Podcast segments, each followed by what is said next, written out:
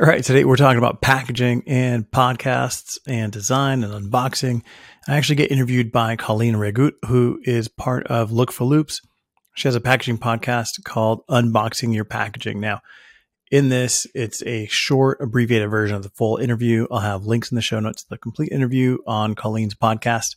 Now, what we talk about is why I started this podcast in the first place. What have I learned from having started this podcast and why I think you should start a podcast?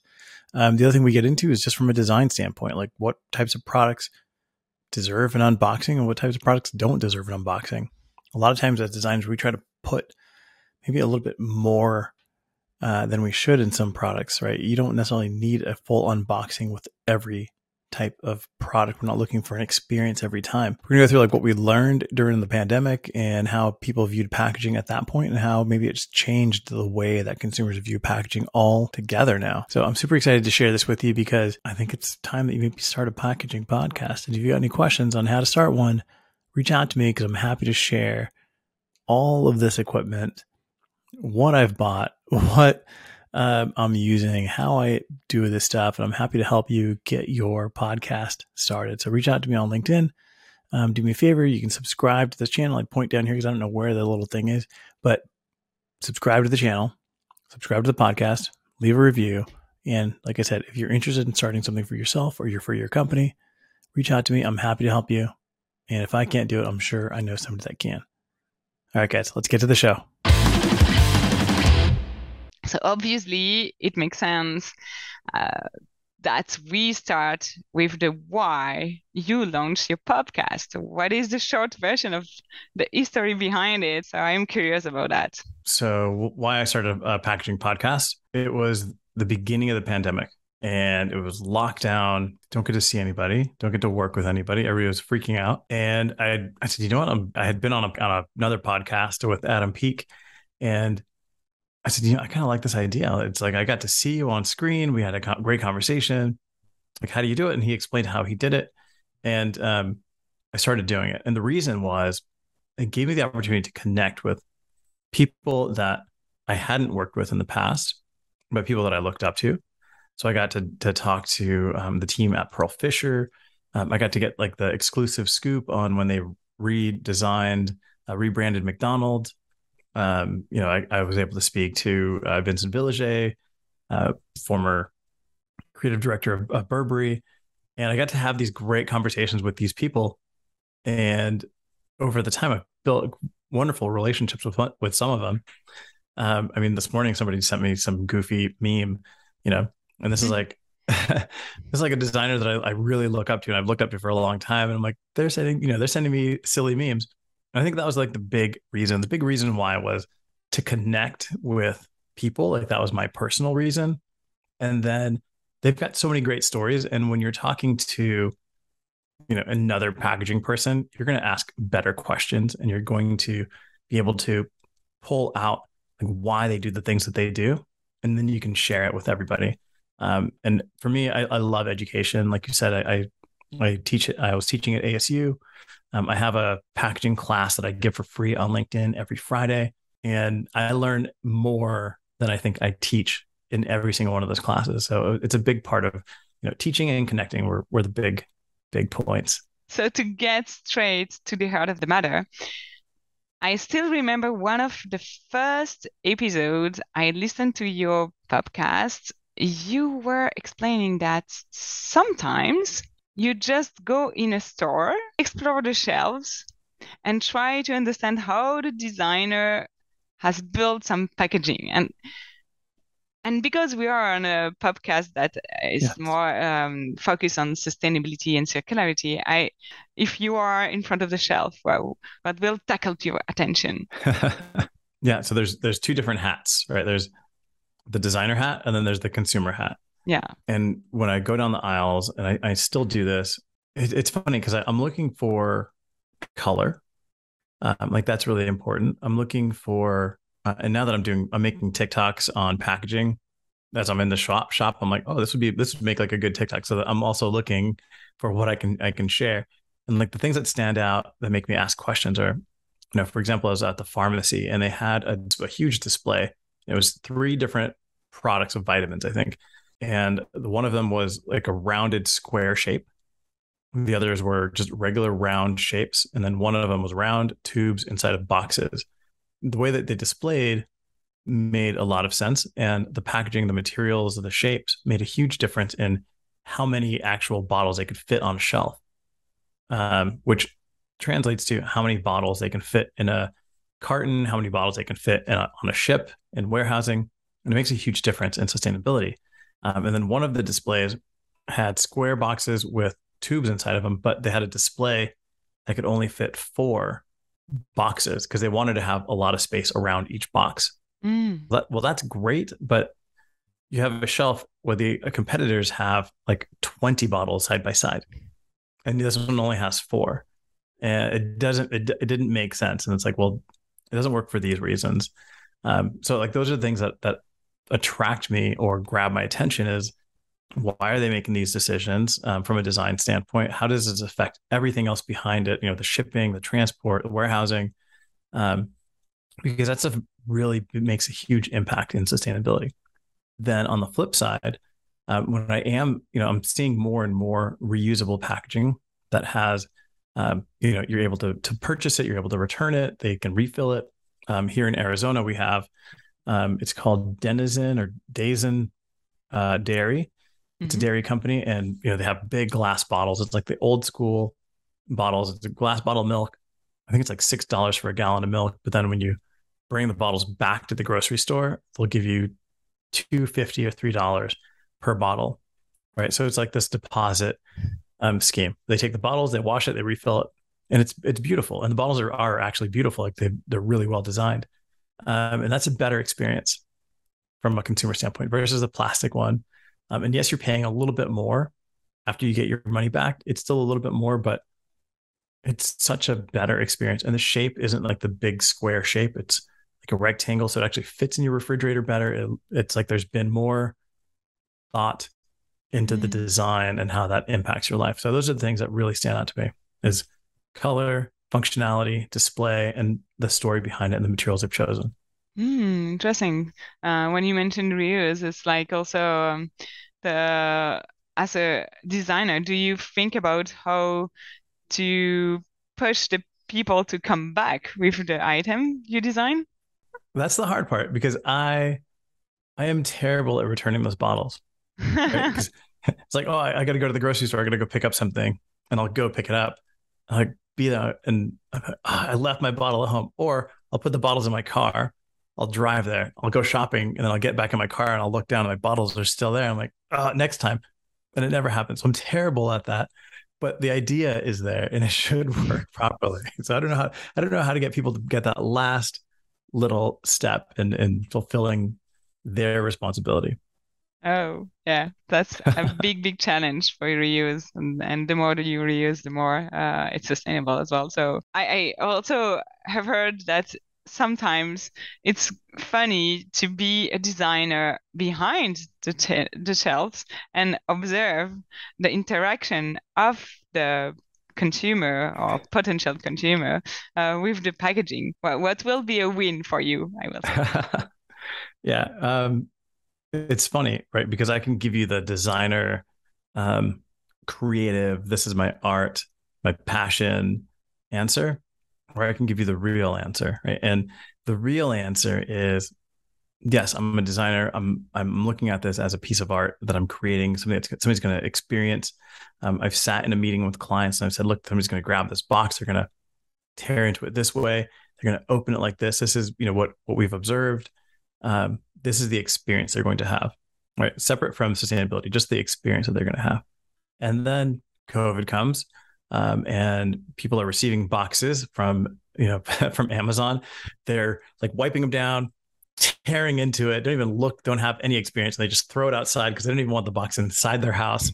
Um, you know, and you're like, oh my god, I just I, I thought it was going to be like this beautiful thing, and now it's just garbage. And I think for a lot of designers, like that was a, a real we've all known that we design packaging that becomes garbage, um, and we have to be really efficient about that to make it sustainable.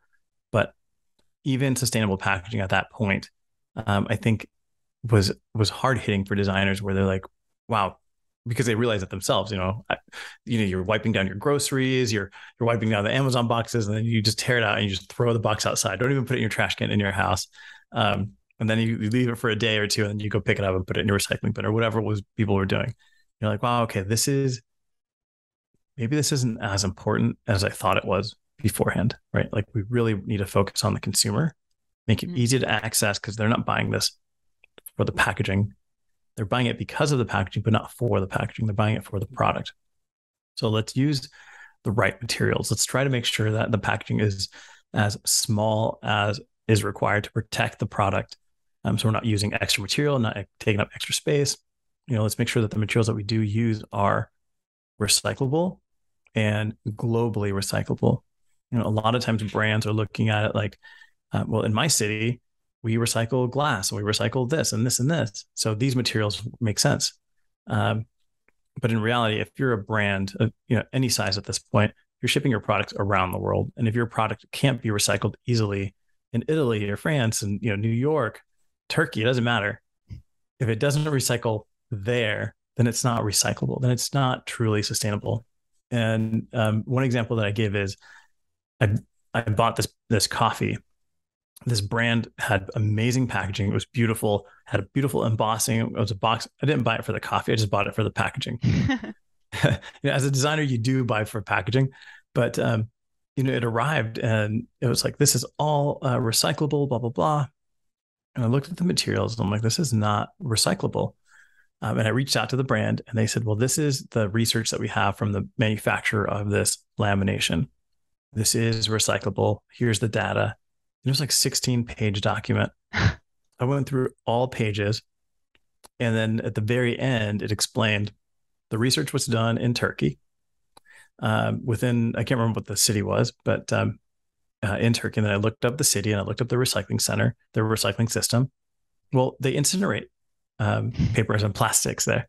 So it is recyclable where they did the research, but it doesn't mean that it's recyclable anywhere else because mm-hmm. that material was not recyclable, at least not here in the US, um, in the way that they made it seem. It's really, really interesting what is uh, um, happening during the whole process of uh, the life of uh, life cycle of uh, packaging yeah. and and definitely i hear you the having the real end life uh, yeah. packaging uh, before even designing it's, it's like paramount so would you say that good design is making packaging simple and easy or is it like too it's a shortcut to e- easy when no well um, yeah, good design.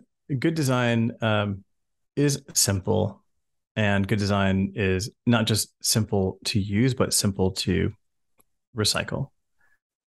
But good design is also like intricate and complicated design as well. It just depends on the brand and who you are. For me, I can see the simple answers and that it works for the product. But as a designer, I'm looking for that complexity. I'm looking for that art. So something that's a little bit more complicated is more intriguing to me um, for that initial experience. And as a designer, the curiosity to, to go through it. But as a consumer, I don't need to go through that experience. You know, when I unpack my groceries, I don't need to have like this wonderful experience with my milk. I don't have to have the same beautiful experience with my yogurt. If I do that, my food would go bad before I get it into the fridge, right? So easy, it needs to fit, and and that's all I need. Okay, that's interesting. Um, so if if I put uh, myself in the shoes of a designer, it's really kind of make the thing, make the experience easy, but sometimes with complicated process. uh, uh, yeah, upstream, kind of. Yeah, like, yes. Yeah. You, can make it. You can make it fun, and complicated can just be fun. You know, mm-hmm. something that is um, either eye catching or unexpected. That, you know, we just need like one moment of like, oh, this is really fun. But not every product deserves that. If I buy a pack of gum, you know, the gum itself, I don't need it to be like, wow, every time. I just need to shove it in my mouth and move on. Right? Yeah, if yeah. I'm buying a, you know, $800 purse or $1,000 purse, maybe I want when the box opens, I want to hear a certain sound or I want it to be thick enough that it feels like, wow, I bought a quality product. Right. Because if I put a beautiful uh, Gucci bag in a brown paper bag, the Gucci bag doesn't feel like it's that important. But if I put it inside of a nice rigid box that has a beautiful tissue on it and it opens and it, it's designed with intent, it makes me feel like this product is more valuable, right? Like it's a little bit more prestigious. Mm. And you need that, I think, in luxury, uh, where you don't necessarily need it in every product.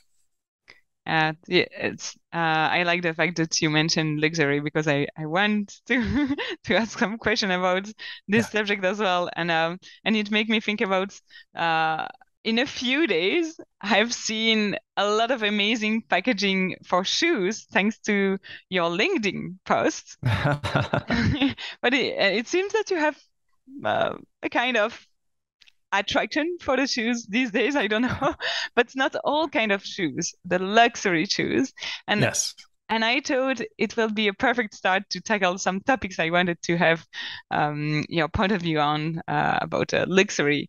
So let's start with a luxury wooden box that was actually a drawer and kind of a piece of art at the same time. And this shoe box actually has a whole story behind whole story behind because it's a gift for, for Marcus Mariota, if I remember well, to thank him for signing to be a big brand sponsored athlete. And for real, the symbolism, the the collaboration around it, the work together, and it's the finished product everything was so beautiful and and and people commented on that image uh, saying oh actually I would buy the shoes just because of the box.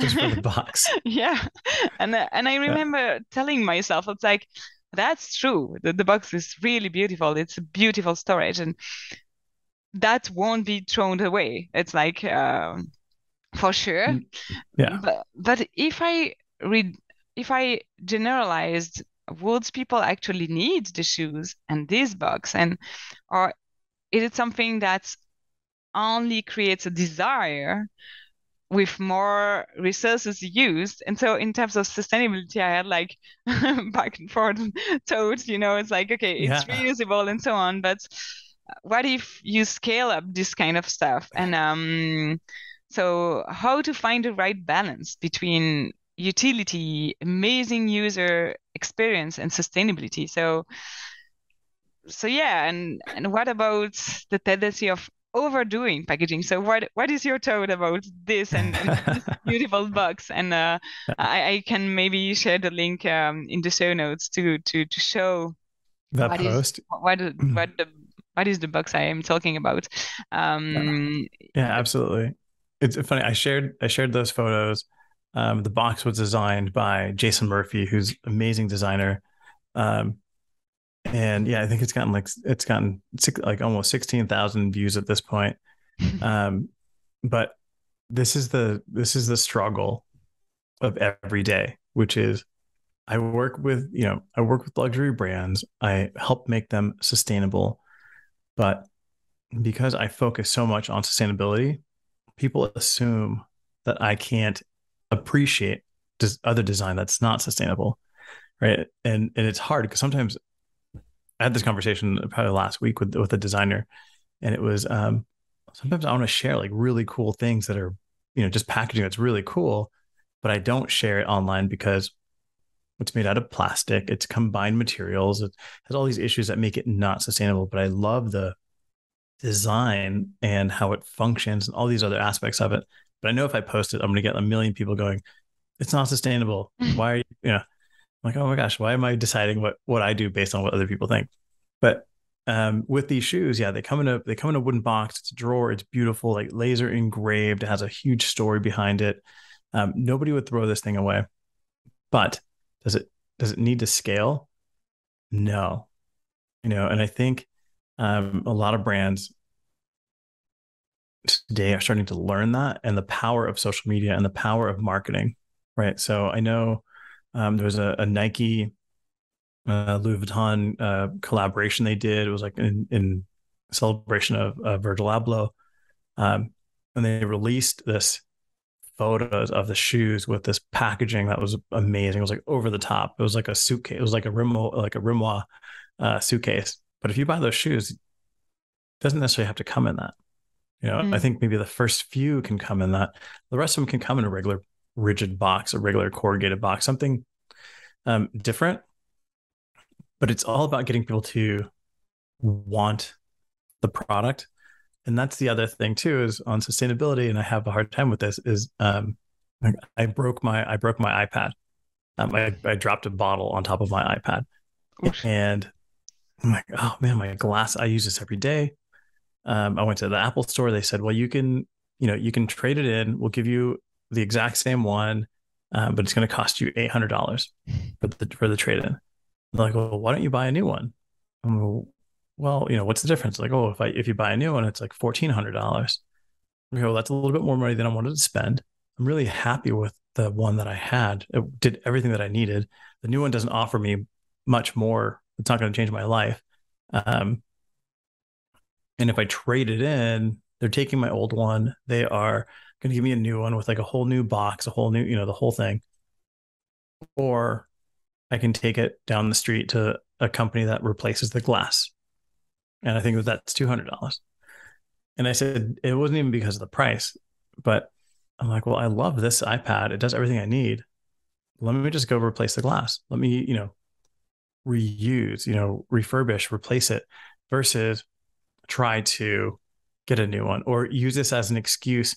Hey, I get to get the brand new so and so iPad version, which you know, five, ten years ago, I'd have been like, oh yeah, this is my I, I have to get a new one. I broke my old one, right? But but that's not the case anymore. And I think you know when we see some of this marketing around like the shoes, um, luxury, you know, luxury products, you get excited to purchase.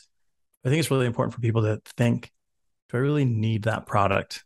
You know, am I buying it for X? Like, what's that reason? And is that a reason that I want to make decisions uh, in my life based around?